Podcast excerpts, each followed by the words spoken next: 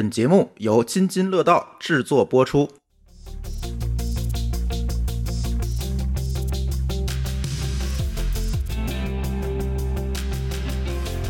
各位听友，大家好啊！这是一期科技乱炖。今天我们节目的主题叫“订阅刺客”，但是这个“订阅刺客”这俩字儿是打引号的啊，因为我们倒不觉得为订阅付费或者为服务付这个订阅费是一个不好的事情。我觉得其实不一定啊这件事情，但是这个话题怎么引起来的哈？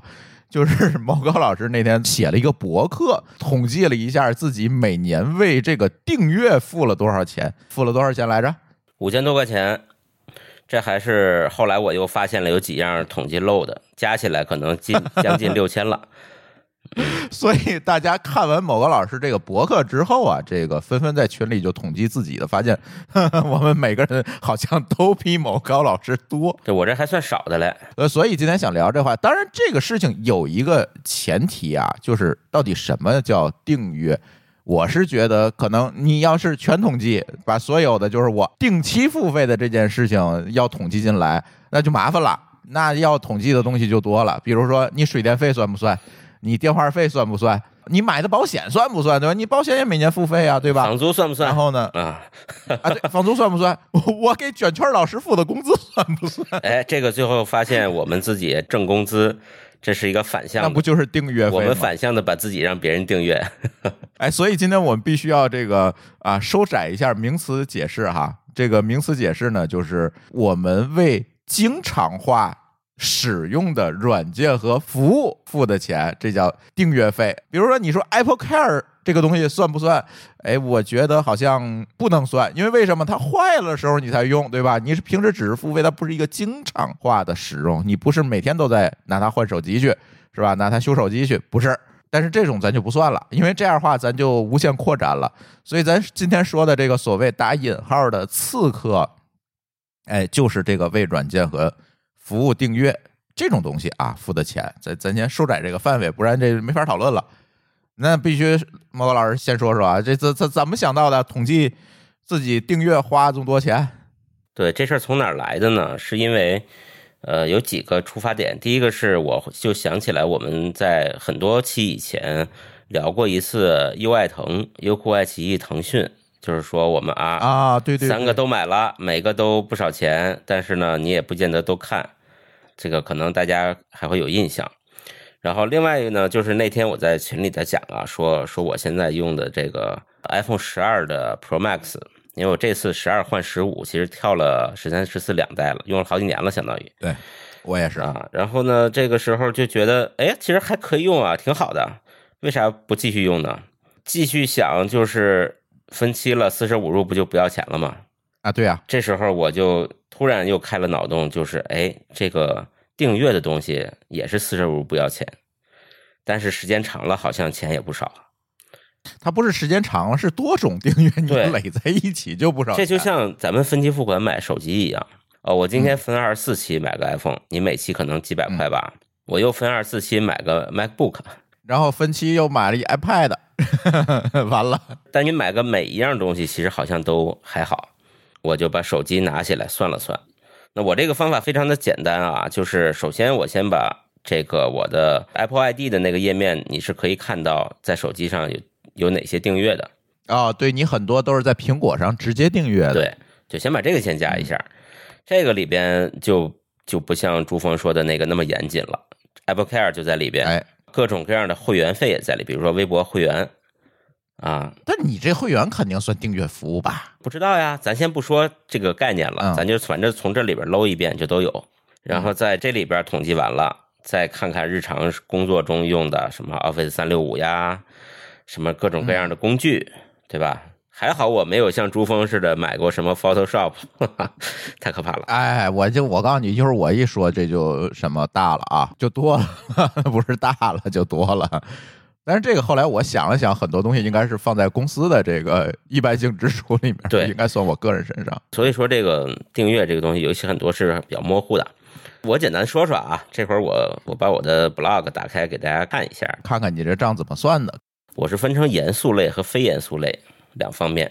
嚯，严肃类呢就是很严肃的，啊，要不然写文档啊、工作呀什么，都就很严肃的。啊，你把工作归为严肃类，对，非严肃类呢就是娱乐啊，甚至那你这严肃类都可以找公司报销，这种就属于可严肃类。呃，但是不一定都是工作中用的。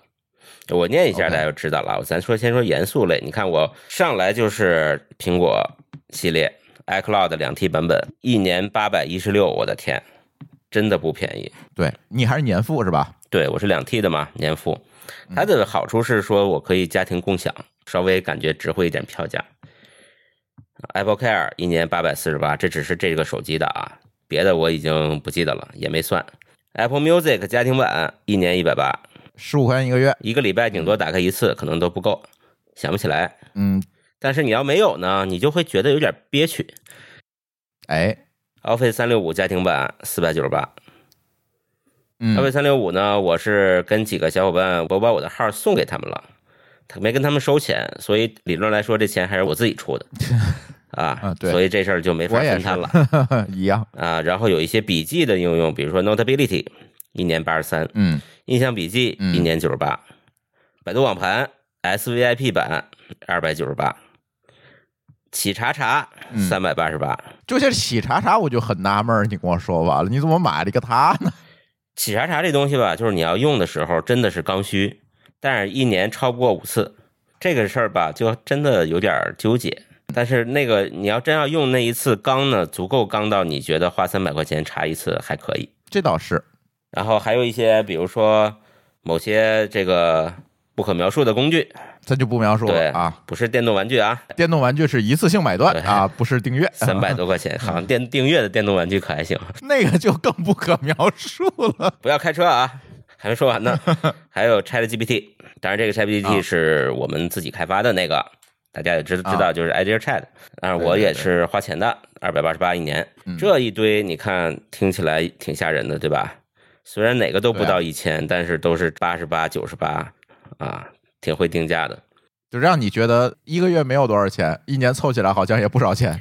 对，但是我今天发现了两个漏的，一个是 Clean My Mac，你订这个东西好奇怪啊！这你要干什么？你们订这个？你知道为什么吗？就是今天啊我突然的电脑硬盘满了，实际硬盘满了啊，特别讨厌，是 iCloud 出 bug，、我觉得是它出 bug 了。它把我的文档，就是我把这个文档这个目录放到 iCloud 了，其实是为了备份一次。但是他今天呢给我复制了一份我不知道为什么，就是我发现在文档里边有两个相同的目录，里边内容一样的，所以硬盘一下就满了。在发现之前，我想怎么办呢？我以前用过 Clean My Mac，我就赶紧去官网上打开一看，哎呀，我竟然还有一个订阅在自动续期，差点给我气死，你知道吗？几年没用，对那一定是。就是就是这个地方真的是一个坑啊，各位听友们，就是这些东西啊，搞不好以前买过，在信用卡它就自动扣，这就是我说，尤其信用卡支付这坑就比较大。对，而且它钱不多呀，它不会特别引人注目，对，而且或者是它可能一年才扣一次，哎呦，这个是就要命。它好多的嗯还在夜里扣钱。它倒不是很贵，Clean Mac 一年九十九，但是我真的几年没用了，我天，这事儿有点心疼。还有一个是什么呢？还有一个是跟 Clean Mac 同一家公司出的，叫 Gemini，好像叫这个名字干嘛的啊？它是文件去重的，这个很好用倒是。我也付了费，我也不知道，你知道这个太可怕了。我把这俩软件装上，今天一通整理磁盘，腾出来几十个 G，然后我发现，哎，原来有个空间重复，删掉了就好了。嗯嗯，这是个小插曲哈，这就是一个坑。然后呢，再说非严肃类，就是爱奇艺，咱就不说多少钱了啊，大家都知道，这个必须要说是电视会员还是 VIP 会员？电视会员贵，哎，各种送还不送电视会员，就得自己花钱买。对，送的那个没有用，那个只能在手机上看。爱奇艺、优酷、京东 Plus、微博、人视频，人视频比较神奇啊，反正为了去广告，这是看美剧的，可能很多小伙伴都知道。然后再就是两个读书的，一个读库，一个微信读书，都不便宜，也都是这些所有的东西微信都在读书反而不便宜。哎都在两百到三百之间，还好哈，听起来也没有那么太多，是不是？我陷入了深深的沉思。嗯，我觉得你买的跟我比可能还少点儿。我最心疼的其实不是说我买了多少，而是这些东西我盘点了一下啊，发现利用率太低了。爱奇艺我一个月打不开一次，优酷也是。嗯，京东 Plus 呢，我不知道有没有用，就是买东西好像这个有用有用了。京东 Plus 还是挺有用的啊嗯，这给京东做一个莫名其妙的广告，对，有用。就主要是退货和这个运费这两块儿啊还是比较好。是如果你是一个重度的京东的用户的话，还是可以。第一，它是现在是所有，别管你买多少，买一块钱的东西，它也没有运费，这是新改的政策。以前是六次，现在不限次啊。还有一个退货是他先会把钱给你，然后你再慢慢退去吧。那这快双十一了，大家赶紧冲啊！哎呀，京东应该给我们点广告费，广告费啊，这对，然后这个嗯一个是企查查，你看刚才说过了，对吧？还有 Apple Music，就这几个，我觉得我用的真的是太少了。先问问老高吧。我觉得老高这个买手机从来不分期的人，他是不是也不太订阅？我订的也也一大堆啊，订了三千多台服务器，这我是知道，这不算啊。我估计这一辈子能订三千多台吧。其实像我，你看，比如像那个某高老师说的，像爱奇艺，我其实不是爱奇艺，我是小米盒子。啊，我知道你跟我说过，你其实买的是小米的会员，因为你是用小米盒子来看这些对影视剧，而且我家是两个小米盒子，必须买俩还是可以共享？我爱人在那个里边用其他的这个，比如用这个腾讯的来看，嗯，那就咱也交份腾讯。这个跟我的用法一样，就是小米盒子你在里边装个 App，外边那个盒子就不用充会员了。或者只看一些免费的就好了。嗯，对嗯，然后你像我这个也有腾讯的，也有京东那个会员，也我这两天刚又把那个微博又捡起来又在看，然后充了一个微博的会员。然后我也有那个，比如说彩云天气，哎，想起来了，啊，这玩意儿还有啊会员，我的天哪！对，有有有有，它包年九十块钱。我还有那个财新通和 QQ 的音乐的会员，你还有 QQ 音乐的会员，对对，因为它有的确实一些歌，比如稍微老一点的歌，像我这个年龄会听的全。全都是要这个收费才能听的，否则就是给你听个前奏你就完蛋了。啊，对对对对对对对，然后那你说，比如说像起点这样的算订阅吗？我觉得算呀。算吧。那我是起点的重度会员，虽然最近看的少。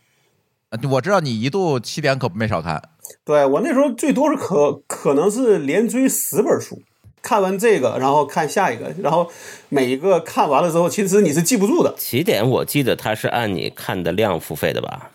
对啊，对啊，他是给那个作者充钱。这个暗算应该不算订阅，订阅应该是微信读书那种，就是你付了钱以后你就随便看了。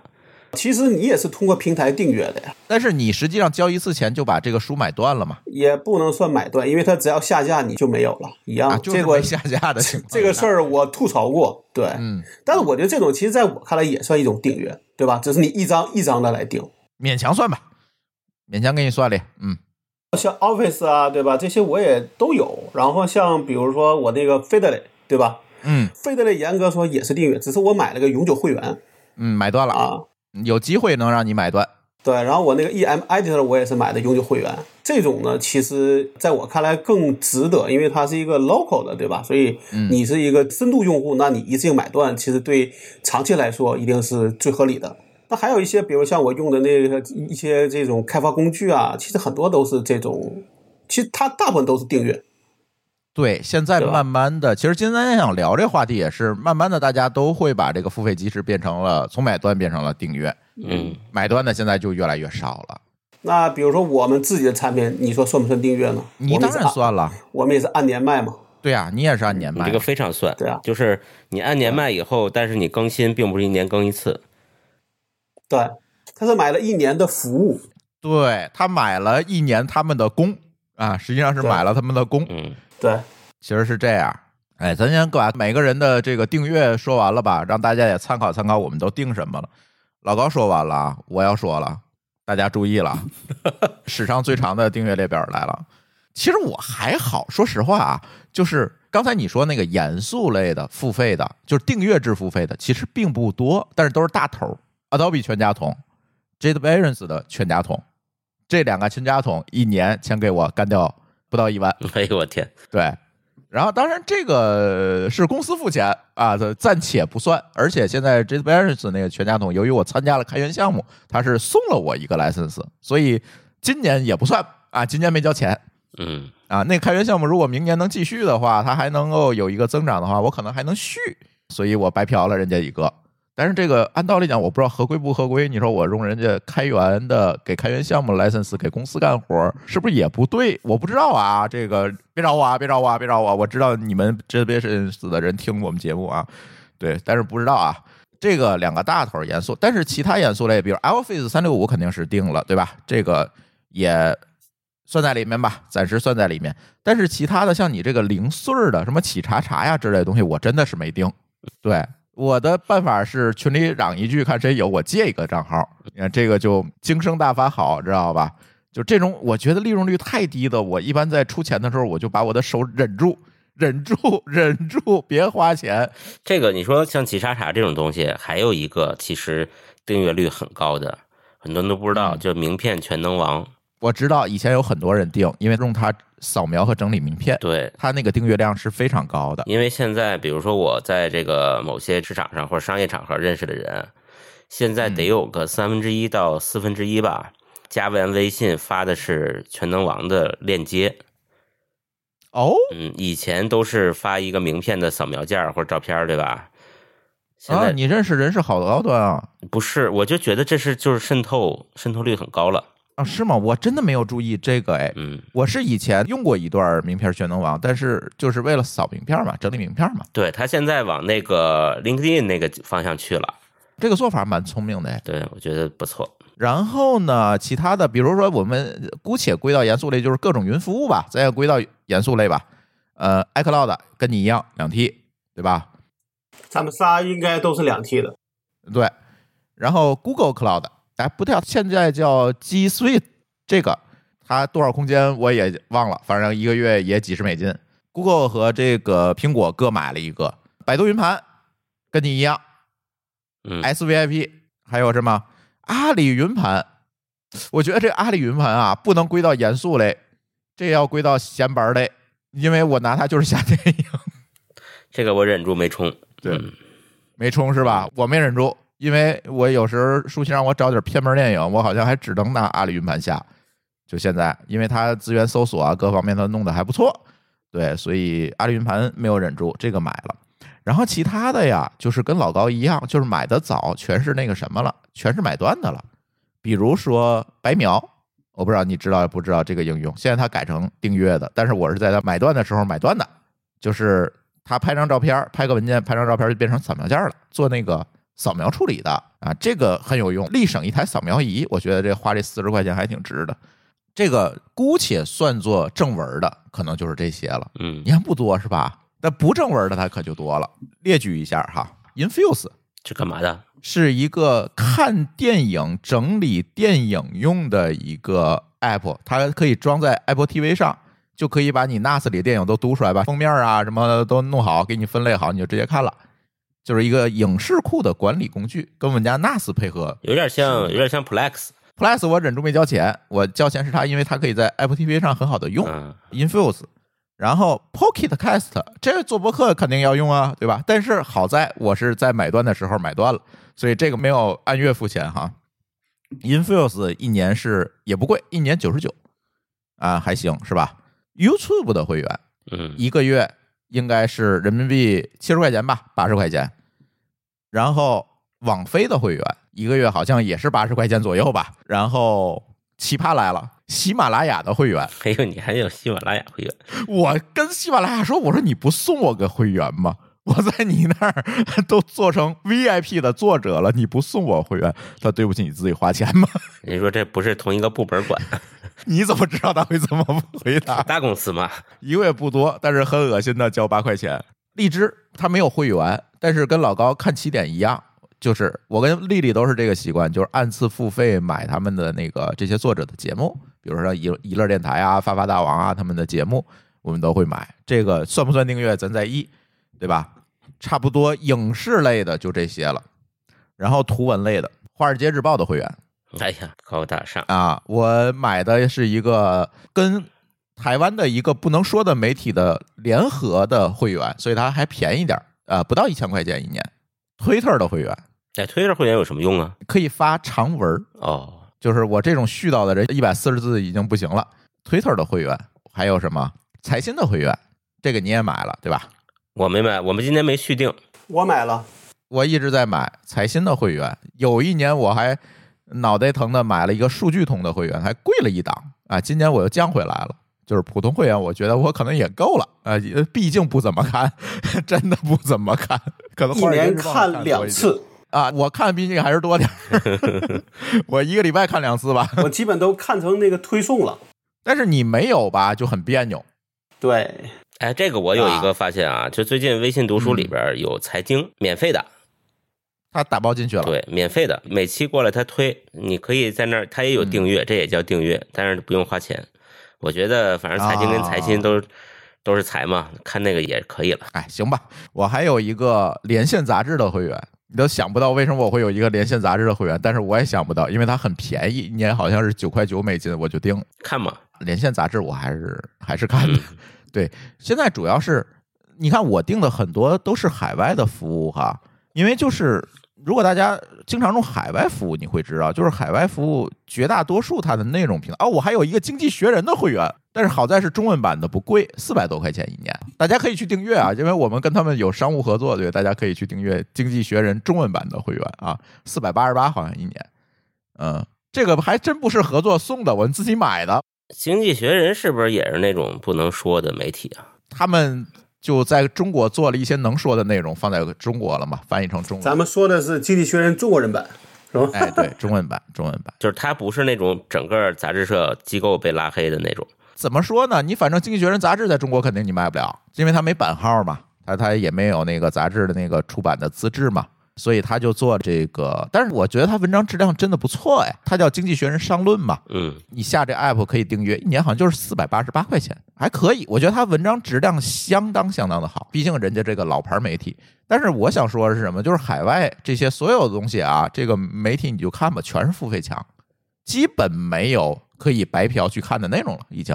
所以在海外媒体上花的钱，我现在发现越来越多，越来越多，越来越多，越来越多。就是这个问题。国内我现在我是觉得能省则省还好，当然跟某高老师一样啊，跟老高一样，什么爱奇艺啊、腾讯的什么腾讯视频是吧？优酷我没买，但是买了一个芒果 TV，因为舒淇老师要看《再见吧爱人》啊，就那个只有芒芒果 TV 有，就湖南卫视那堆综艺啊，只能在芒果 TV 上看，而且还得是电视版。我俩其实都是拿电视看，所以你看买都是电视版的这个会员会多一些。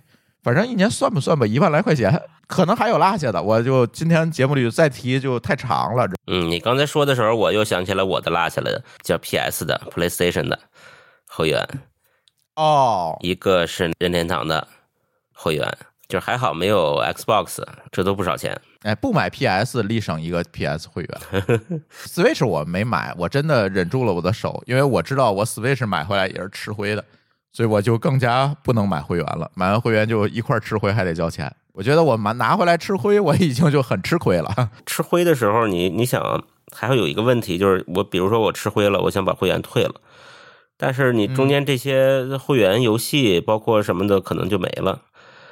对，所以你不买会员就没有这个苦恼了。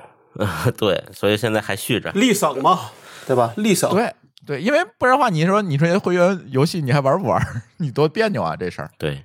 哎，反正就这堆东西，所以今天我们讨论的话题，第一个就是分享分享我们都定了什么东西啊，盘盘点我们仨人就水这么一期。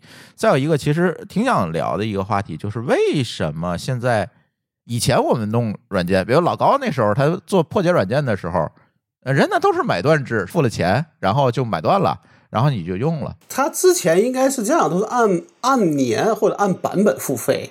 嗯，比如这个版本对吧？我交多少钱？你将来升级了买下个版本多少钱？但是买了就是买断了。小版本免费，大版本这个继续掏钱，而且它一般来说会有一个周期，比如两年收一个大版本。嗯嗯，我的那个零幺零 Editor 基本就是这么买的。嗯，对，它就可能是两年收一个大版本，然后你用，比如你用十点零，你要不想升级，你就可以一直用。嗯，对吧？对，它其实是一种买断嘛。那你要想用十一点零，那你就再付个升级费就行了。嗯，升级费一一般来说比全新要买的要便宜很多，可能也就是个半，也就是个半价吧。对，以前很多都是这种，比如那些虚拟机的软件也是，就是你买的是版本升级嘛。对，就是这个事儿呢，你知道为什么会产生这种变化吗？实际上是软件的分发和销售模式的变迁带来的。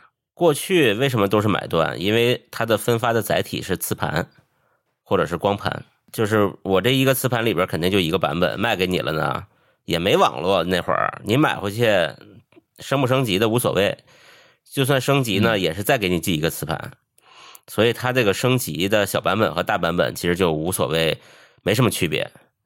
等同于寄磁盘。对，那后来有网络了，它特别是有这种在线服务了，它的分发的方式就变了啊。嗯所以这个事儿应该是这么来的，从这个售卖的方式产生的变化。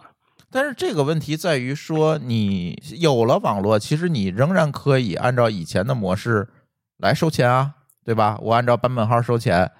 呃，以前其实很多的软件就是在有网络之后，很多软件还是这样的，但是慢慢的大家就变成订阅制了。我是这么理解的啊，你看看，咱们一聊起来，咱们定的这些东西都觉得是刺客，对吧？嗯，但是呢，你你又得定，你也没办法，捏着鼻子你得花钱，这是咱们作为消费者的想法。对，那咱们消费者既然这么难受，又得掏着钱，那资本家们是不是非常开心？就是这种模式，咱们都难受了，那对方一定是喜闻乐见的。也就是新的分发和付费的模式给他们带来了利润上的提升。其实他们老早就想这么干，只不过由于分发模式带来的局限，让他们做不到。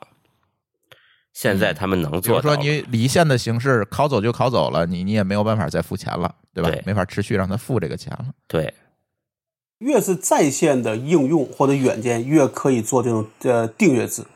嗯，对，因为刚才我们分了一下嘛，其实有一些功能性的，还有一些内容性的。我觉得内容性的东西我没有办法，这也可以理解，你是为它的内容生产付钱嘛。但是功能性的有的时候往往就非常不爽，不爽的点就是在于我只需要你一点零版本的这些功能，我不需要跟着你升级，但是没有办法，我还是要跟着你的订阅去升级，甚至说我不升级，反正我这定位费也得交。所以它其实可以通过定价的方式让你舒服一点，就是订阅每年很便宜，啊，买断很贵。嗯，但是现在的问题是很多它就不提供买断了，你就很难受。比如像我知道 Office 你是还是可以买断的嘛，你还是去可以去买那张光盘的，是有的，但是绝大多数是没有。Office 的买断应该是连不了在线版的三六五的，当然了，它里面是包括不包括云服务，它完全没办法给你保证兼容。在线服务就更没法提供这种买断版本了，对吧？对的对的，因为在线服务确实它也要往外去支付这个经常性的这个成本嘛。因为它老得变啊。哦，你买断了，你你的功能固定了，我那怎么弄啊？我那边升级了，还得给你来一老版本。是有这个问题，但是就是你这种功能性东西，就会让消费者感觉我靠，我这个钱花的就不是地儿嘛。嗯就我举一个例子，就是 Adobe，我们买全家桶嘛。但是有的时候啊，你会知道你在工作当中，往往你是要锁版本的，就是我真的不能跟着它版本用最新的，因为这里有协同的问题，有工程化的问题。你真的升一个版本，回头格式向下兼容不行了，这个 Adobe 经常会出这种问题啊，向下兼容不行了，然后别人傻逼了，会有这个问题，所以我就必须要锁在某一个版本上。对，所以你说你锁在这个版本上不升级，它就是一个隐性的打引号的一个损失啊。对于我来讲，反正我交钱是为低版本来付这个每年的费用，会有这个问题的。但是当然，我是觉得某个老师说也对啊，从财务的角度上来讲，它当然划算啊。对于作为卖家来，咱也不说资本家这个词儿啊，这个词儿就被我们也聊过，这个词儿已经被污名化。就是从卖家的角度来讲，确实是有利于他收入的提升，对吧？以前呢，我的收入呢是我销售的拷贝量乘以单价是我的 GMV，现在是当前正在使用的用户乘订阅费是等于我的 GMV。对，你看，其实这个东西就不局限于在线的服务了，甚至卖硬件都可以这么做。就是这个硬件告诉你说它是订阅的，虽然放在你那儿，但它的这个硬件的所有权并不是你的。然后呢，我每年或者是每到续期的时候发给你一个 license，发给你一个证书，你导进去你就能用了。啊，嗯你这个过期了，它自动锁定了，不能用。嗯你看这事儿其实并没有在这个原来的硬件上增加什么增加什么说，呃，我可以随时升级，让你享用最新的版本，没这个没这个功能，反而是到点儿给你锁了。这个其实是一个向下降级的策略。对，很多的那个，我现在知道是很多工业用途的软件，它甚至都这么干了。嗯，这个事儿啊，就是生，产线上，它有很多的那个设备不是拿 PLC 编程的嘛？嗯，它在 PLC 程序里就加这个东西，就是每年你得输输一次激活码，对，你这激活码怎么办？找我买。但实际上它是通过算法，因为它那个东西不可能是在线的嘛，嗯它其实是通过算法算出来一个激活码，你输进去，哗，你又能用一年，嗯，就是。就是 但这个从财务角度可以，可就是你要是这么讲的话，从财务角度确实是对吧？你你整个的收入算法就变了嘛。对，而且它不只是说让你一年一年的，你你没有享用新功能，你只是延续它的使用时长，对吧？这还是其次。它这个在比如说软件超过维护期了，比如说是五年吧，超过维护期了，你再找他要这个软件激活码，对不起，没有了，嗯，你买新版你只能买新版。哦，那个好多钱，对吧？这真的是嗯一一次一次给你啊。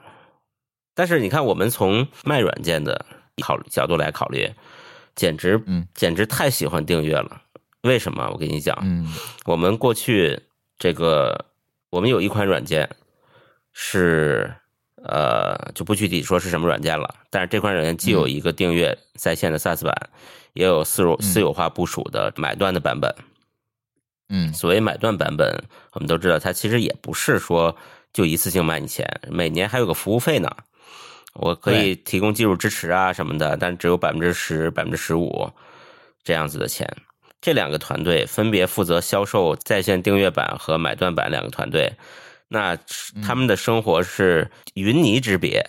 为什么呢？那一个是做商，一个是行商啊。对，买断版本的销售每年都要去找新客户，因为如果你今年没有新客户，你的收入就是去年的百分之十五，对吧？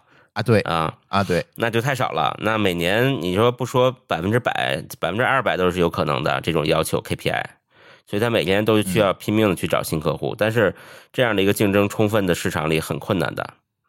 但订阅的会有什么效果呢？就是如果你今年躺着了，你不去开拓新客户了，你是前和去年差不多的，一个是百分之十五，一个是百分之百对啊。你躺着也是百分之百，对他做是那个增量。对，除非它这个软件太差了，有有客户流失，但是呢，正常情况下我们就可以默认它是平的嗯啊。这个时候，在我们在这种 SaaS 的或者订阅的软件里面就成立了一个团队，叫客户成功。客户成功是干嘛的？嗯没事儿就跟这些老客户聊天儿聊着聊着，哎，要不然你再加点功能吧，我们这有一新东西，或者是再升级一档套餐吧，啊，干这事儿，嗯嗯嗯，是销售都不需要了，因为客户从哪儿来呢？他可能搜索引擎什么的来，然后你就有一个客户成功部门，忽悠着他花钱越来越多就行了。嗯嗯嗯，所以你看，而且这个花钱越来越多，还是每年都会增的，对，对吧？它是梯度上升的。特别是对于那种你要沉淀很多数据在它的系统里的，比如说你的数据库 Adobe 的云，对吧？啊、比如说网盘什么的，你就越来越你也不可能走了，越来越不可能走。飞书、对，除非是就是比如说阿里网盘语雀，啊，语还语雀别提了，语雀不还挂了吗？对吧？一会儿咱说语雀这事儿啊，这个我觉得就是订阅的一个反面案例，这个等于是甲方把他的这个问题买单了嘛。嗯，所以接着说回来啊，就是我的说的点就是订阅这个事儿，不管消费者捏着鼻子也好，还是怎么也好，它对于乙方、对于开发者来说、厂商来说，嗯确实是非常舒服的一件事儿。所以你才看到说，嗯为什么现现在几乎全世界都订阅了，对吧？嗯，甚至有些物理的东西，他都恨不得要给你订阅，就是不是在线的呃，现在有订阅打印机的啊。啊，有订阅电脑的，那个应该叫租赁是吧？其实，那不就是订阅？对，就是改个名儿，改个名儿好像就新潮了，它可能融资就好融，你知道吗？嗯，其实说小了叫订阅，你要说大了，这个事儿还有一个词儿叫融资租赁。哎，你现在出门坐的飞机全是订阅的，你不知道吗？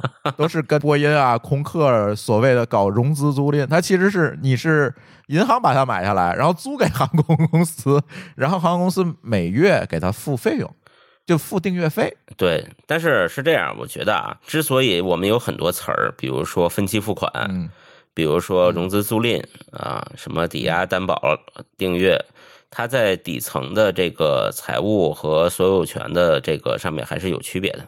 我所以，我们我们，当然我们今天聊的不严谨啊，希望听友们不要来杠我们。这个他们还是有不同的，虽然看起来都是把这个钱分着付啊，我这必须其实对你从外面看呢，就是分期付，但是这个东西归谁咱另论哈。对就是这还有一个非常复杂的所有权的问题，比如说我订阅的飞书，对吧？我数据所有权是谁的？我可能得翻翻用户协议，对就是有这个问题。你都不敢说东西是你的是吗？我真不敢说，对传统的方案，比如说分期付款啊、嗯融资租赁啊、按揭啊，它的所有权其实是明确的。但是在线服务的订阅，特别是在线服务里边，你又放了你的数据，这事儿就确实有争议。所以我们先讲一句，这叫这叫狗头保命啊。呃 所以嗯，对对反对对，杠声明确实它嗯不太一样。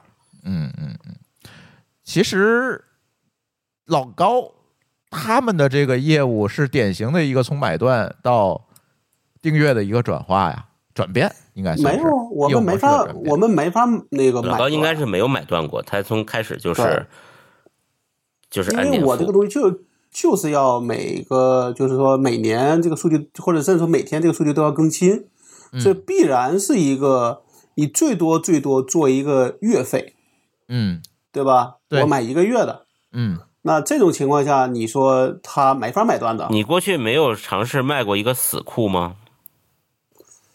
呃，他不更新就是死库了。对啊，这不就是买单了吗？我说的意思就是老高的这个模式有一个问题啊，就是他交付的是一个物理的数据库，嗯，他等于交付还是那个磁盘，对，只不过是他一年给他三百张磁盘，可能如果我只要前一百五十张，或者是最后那一张，那会发生什么呢？发生的就是说它没有新数据了，它等于它的订阅制更多的是卖数据的更新的服务，而不是这整个的数据库。对，所以我刚才问老高那问题就是，他如果说我可以卖一张盘，那是不是这个，比如说也可以卖出去，也有人可以接受？呃，我会死的。那你看，因为他就是挣的订阅不是的那个，它是这样的，就比如说，咱们举一个例子啊，嗯比如你做一个软件，从一点零做二点零、三点零，你做到十点零。嗯那有的用户呢，他说我买个一点零之后，我升到十点零了。你说这种情况下，对于开发商来说，是不是亏了？因为你中间八个版本的钱你都没收到，嗯，对吗只要那最后一个烧饼，对。那你像我们，其实，在之前就有人提过，他说：“哎，你能不能提供按月来买？”那我给他的答案，我说这样，就你按月来买，你觉得我能卖你十二分之一的价格，对吧？但可能我卖你的是一个二分之一，甚至甚至是甚至是更贵的，比如是一个年费打八折的一个价格，因为他很可能会跳着买。嗯，对，他一旦跳着买，那我比如说他从一月跳到三月，那我二月份的这个钱谁付呢？我的我的这个整个公司的成本谁来付呢？哎，我跟你讲，这都不用说一，个烧饼就吃饱了都不。用跳跃。你这么一说，我就明白了。比如说老高一天一天更新一次，对吧？嗯但是呢，不会有任何一个，我觉得啊，很少会有厂商说每天都要特别关注这个更新的数据，然后就会有人厂厂商说，我现在单单数日子更新就行了，你给我打五折对，啊，对啊，所以这样的话，隔天更新。就如果这事儿都按照所谓乙方的想法来去，不是按照这个买方的想法来做的话，那这个事儿对于乙方来说一定会很痛苦，因为他可能说我他觉得我一年更新一次就行，或者我随时更新随时给你钱，嗯但是都是按天来算的钱。但是你这个事儿呢，就必须要保证稳定，对吧？你不能说你今天给我钱，那我去做吧。我其实都要预先生产好，我是或者说我的钱要先拿到，然后我才知道我这个工作要要怎么做。对，这个没错吧？对，那这种情况下，你就会发现说，如果能让这些买方随便去选，那他一定会倾向于他的这种成本最低化的方案。嗯嗯嗯，但是从我卖的角度一定要选，对我来那来说利益最大化的方案就是按年卖嗯嗯啊，这是没有什么好办法的。所以你看，在这里从开发者的角度来讲，其实他是把他的研发成本和研发投入摊到了大家的订阅费里面去了。嗯，如果你没有给他这个摊的机会，他这事儿是难以为继的了。就是他是从第一个烧饼吃到第七个烧饼，好饱了。那那个买的呢？买的那个人呢？他只想要第七个烧饼，这是有天然的冲突的。所以这个订阅制是能够弥合这个问题，也就是说，其实是把开发者持续对这个老高是数据，对吧？别人可能是服务，就是把这些东西的持续优化去摊进去，摊到订阅费里面去了，它才能够建立一个相对健康的一个软件生态，或者是能够相对建立一个健康的商业模式，对吧？你也不能说谁白嫖了谁，我是觉得到最后你会发现，他不这么干，他自己干不下去了。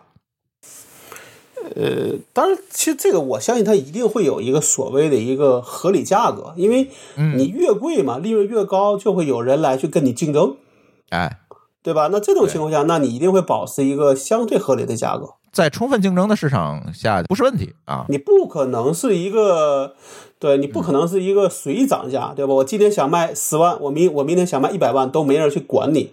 那还有个办法就是，哎大家就会不买，对吧？就跟我们聊的那个做那个阅读的叫什么来的，给那个学校提供提供期刊杂志，那个叫什么啊，来着？知网啊，对，知网是一样的。那你看，所有的学校就开始跳了，嗯，那就因为它太贵了嘛。但是它被罚钱也是因为它形成垄断地位嘛，所以大家也也不爽了，国家也不爽，最后罚的对你。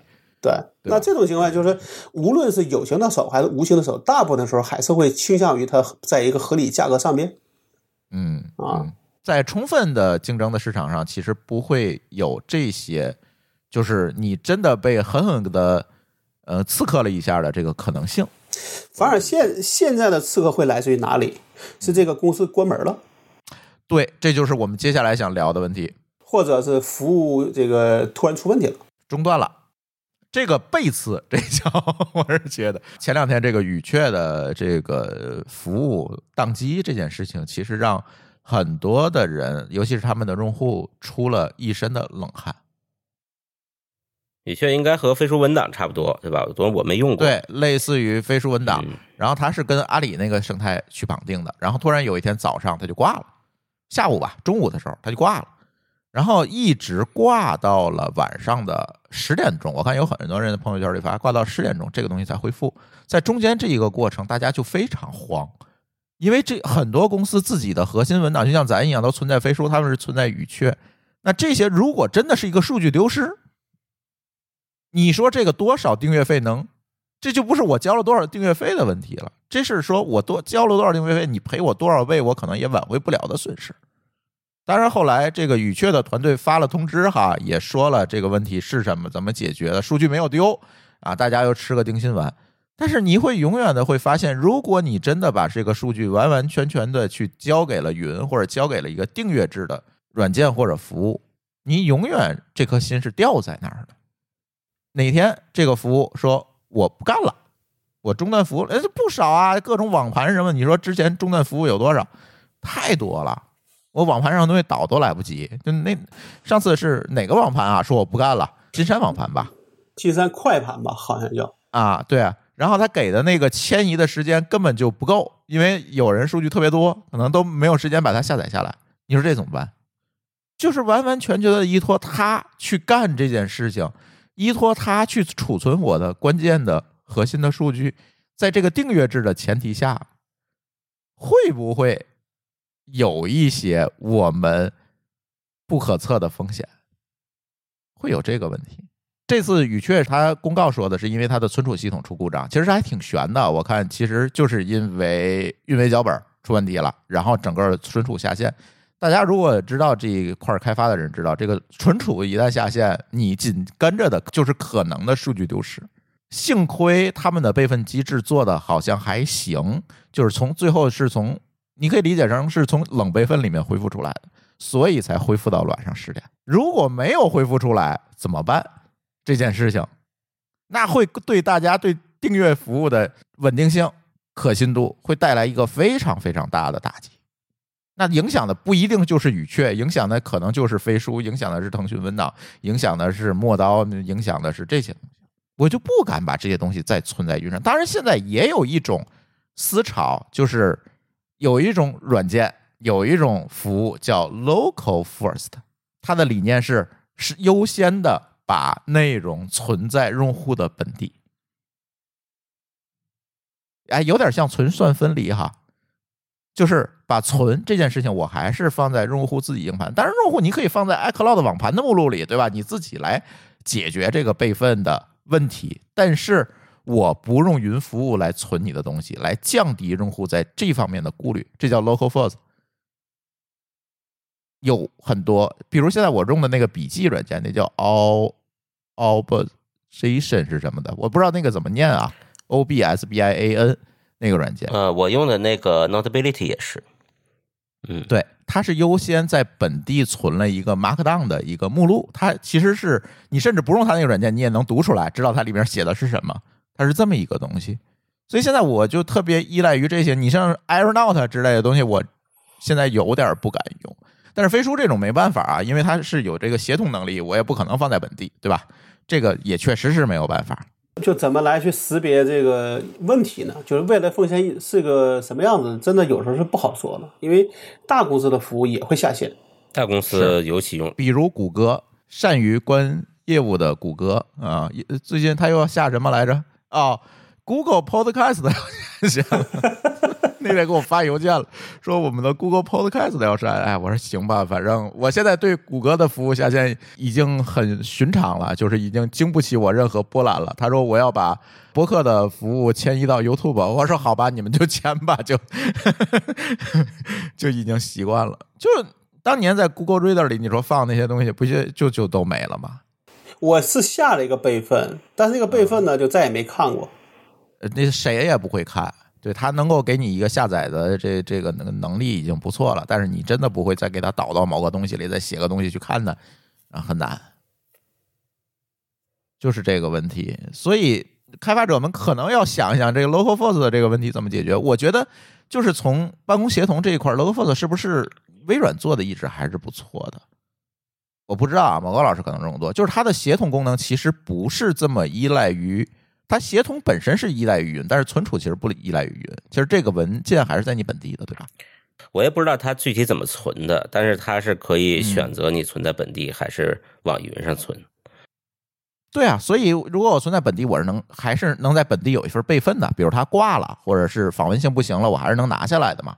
就哪怕是一个稍微老点的版本，但起码能用嘛。对，我觉得微软微软这个事儿就很像是就是。猛一看，它是不得已而为之的，就是因为它为了兼容过去的这种离线的 Office 的使用习惯。嗯嗯嗯嗯。但是无形中也形成了一个优势，就是哎，这个云上的格式也是文件，你可以把这个文件放到本地。它不像有一些云上你是看不见格式的，比如说飞书文档，它是个啥，你不知道。嗯，对吧？你只能看那个标题，我只能打开飞书才能看见它。对，我在别的地儿是打不开它的。所以这个呢，我觉得也不能严格来说不能算是个订阅带来的问题，它更像是我们整个所有的这种信息化的生活都在线化了啊，在线化了。你一旦发生的某一些事儿，它离线了，它不光是这个服务挂了，它比如说网端了，你其实都问题很大。你这现在咱就是网端了，干不了活嘛。对你比如说你虽然它有离线模式，但是你没法用啊，就是就是你开一个新文档打不开呀。对，所有文档你都在飞书。然后你的你这个城市断网了，你也解决不了，飞书也解决不了，那这事儿你就别干活了。对，哎，其实你干活也没用了，你客户都联系不到了。嗯，所以我感觉啊，就刚才说那个话题，我也觉得挺有感触。就是你像 Google，它不是经常停个这个停个那个嘛？就是我觉得大家选这种在线的服务，特别是跟办公有关的啊，一定得慎重。就是。这虽然是大厂，但是大厂出的跟自己主业不大相干的玩意儿，你小心用。其实可能还不如小公司会用心。小公司专注，他就指这事儿活着，轻易他才不会关呢。小公司只要它有收入，能够让它维持，它就好了。对，在大公司呢，往往是个 KPI，你看印象笔记，它跟那个 Evernote 算是我不知道他们什么关系啊，反正是独立运营的。我很久以以前就觉得他们快倒闭了，现在还活着呢。因为还是有人源源不断给他续费啊。对啊，但我当时的不用它的原因就是我发现他把我的那个文件都给弄乱了。他应该是出过问题，但是现在呢？对，出现在我的出过问题。现在的印象笔记让我很感动，你知道吗？虽然我也不想用了，就是真的好努力啊！你看它在里边不断的在加功能，现在 AI 的功能也加上了，AIGC 的功能，就是特别努力，让你的感觉，嗯啊，它跟美国的版的 Evernote 完全不一样，Evernote 很清爽，啊，很躺平。Evernote 是卖给一个欧洲的公司了吧？我没太关注，不知道。我看见啊是卖给一个欧洲的公司了，嗯啊，就是原原来的创始人和团队已经都已经走了，把这个东西就当做一个呃怎么说，就是完全是没人关心，完全是一个资产了。嗯，嗯，所以你看印象笔记，但是他如果有更多，就是一直这些人在续费，就像我刚才某高老师说的，对吧？他每年都是百分之百的收入，那那就干着吧。这就买个现金流也不错啊。嗯然后比如说啊，你现在如果你碰见哎，比如说京东出了一个在线文档，或者金山出个视频会议，这你小心点儿，没准儿过两天他发现这事儿赔钱就砍了。对，就是你，他是在主业之外的嘛，实际上可能还不如小公司稳定，因为它不是他的主营业务，对那随时可以砍。他可能试试水，他里边的负责人也不一定有经验，试来试来试试去的，发现赔钱赔多了，人走人了，然后产品线关了，你的数据给你留个两分钟，让你下载回去啊。嗯，那个当年网盘不就这个样子吗？好像是百盘大战吧？对几乎哪个大公司都都会搞个什么网盘、云盘、快盘的。对，嗯，然后经过这么一波下来，可能也就这么几家还能做做。嗯这个其实它是因为它拼的是一个资产，对吧？拼的是一个，这就是一个持续投入能力。对，还有规模了。那这种情况下就真的只能选大厂了，小厂就不要想了。哎，这个你看那天就，有人在 Twitter 上问这个问题嘛，说中国人好奇怪啊，百度网盘这么难用，为什么他们还前赴后继的给续费在用？然后有人回复：“你以为我们不想不续费用别的吗？问题是没有别的可选了。对，哎呀，看着烂，但是已经是最好的了，是吧？”对啊，因为它这个比的并有很多的这个在线服务，它比的并不是说它做的产品做得多好，而是它的可持续服务的能力和大家对它可以可持续服务能力的预期，其实赢在了这上。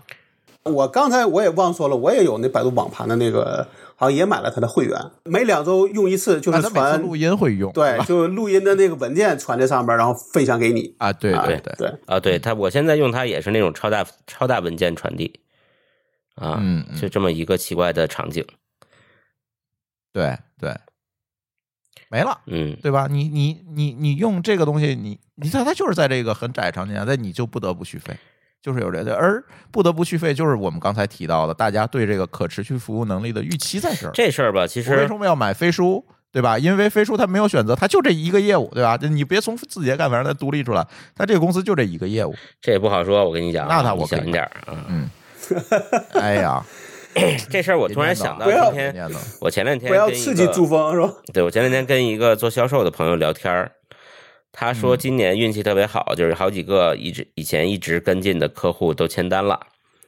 我说为什么嗯呢？他说客户发现他还在这家公司，啊，你你就证明这个公司，大家对他这个公司的可持续服务能力有了信心。，对，其实这个还挺重要的。嗯，就像今天我们讨论的，就是我们某一个搞销售的朋友突然买了辆保时捷，这不是一个道理吗？就是给了大家一个信心嘛。哎，他在这个公司干了这么多年，居然还买了一个保时捷，这个公司可能还行，死不了。咱俩说的是同一个人，哦，所以我们就分别都跟他打听，你为什么去买保时捷了，是吧？其实我觉得，尤其是这种 to B 的业务，他会越在意这个服务的稳定性，嗯对吧？你像我做 IP 库的时候，不就是吗？我前第一年的时候，有的人就他说，哎，我觉得你这个东西还可以，但是我现在还不能买，我得观望观望。嗯，那我觉得人家的意思就很明确，就是你这个万一你过了一年你挂了呢，对，对吧？他来负责选型，那他怎么跟他的老板交代呢？对吧？他又没有这个某高老师的魄力，是吧？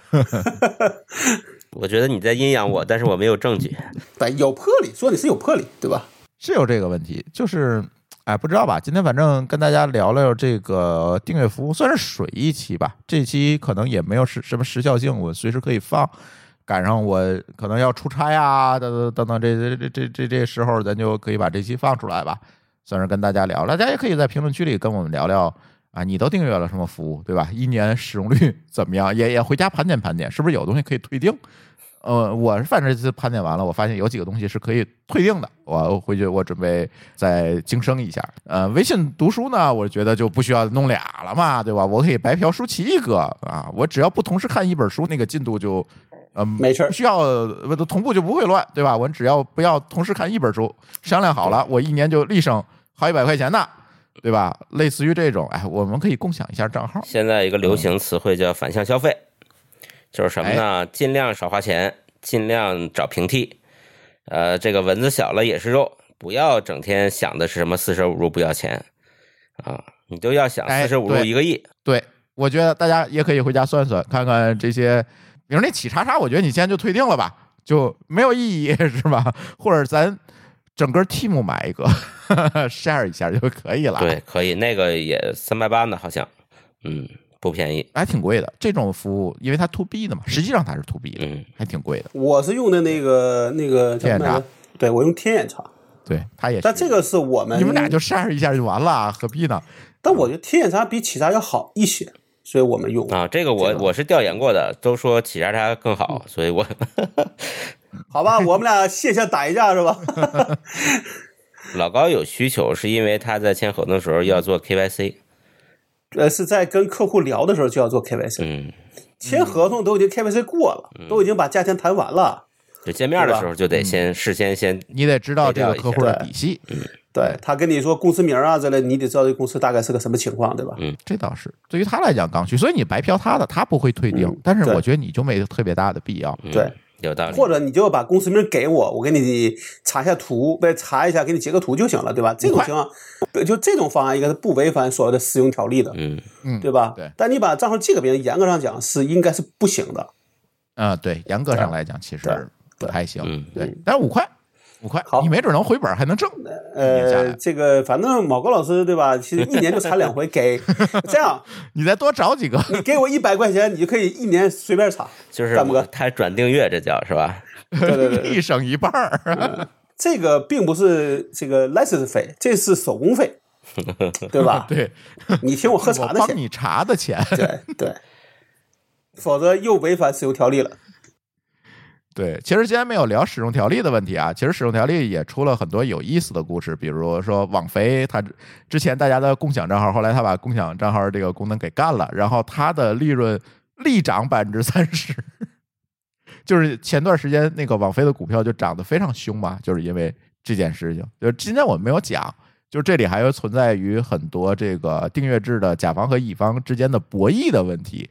就是关于使用授权啊、多用户分享啊这些博弈问题，但是今天我们不讲了哈。其实我们在挖那个大坑，就是那个支付那个大坑，我觉得放在那那里去聊吧，可能更有意思一点。最近我在查资料，在疯狂的看书，就就在查那个关于支付的这个历史。咱不从那个贝壳开始讲哈，就是从电子支付啊、信用卡这块儿开始讲。贝壳什么鬼？我还在想贝壳，贝壳那房子那个贝壳，嗨，支付手段的那个贝壳，对贝币，对，对，行吧，这这期反正也没啥时效性，就是放出来看看什么时候播吧。行，好那大家有啥想法给我留言，好吧？那这期乱炖就先跟大家聊到这里，感谢大家收听，我们下期节目再见，拜拜。下回见了，再见拜拜。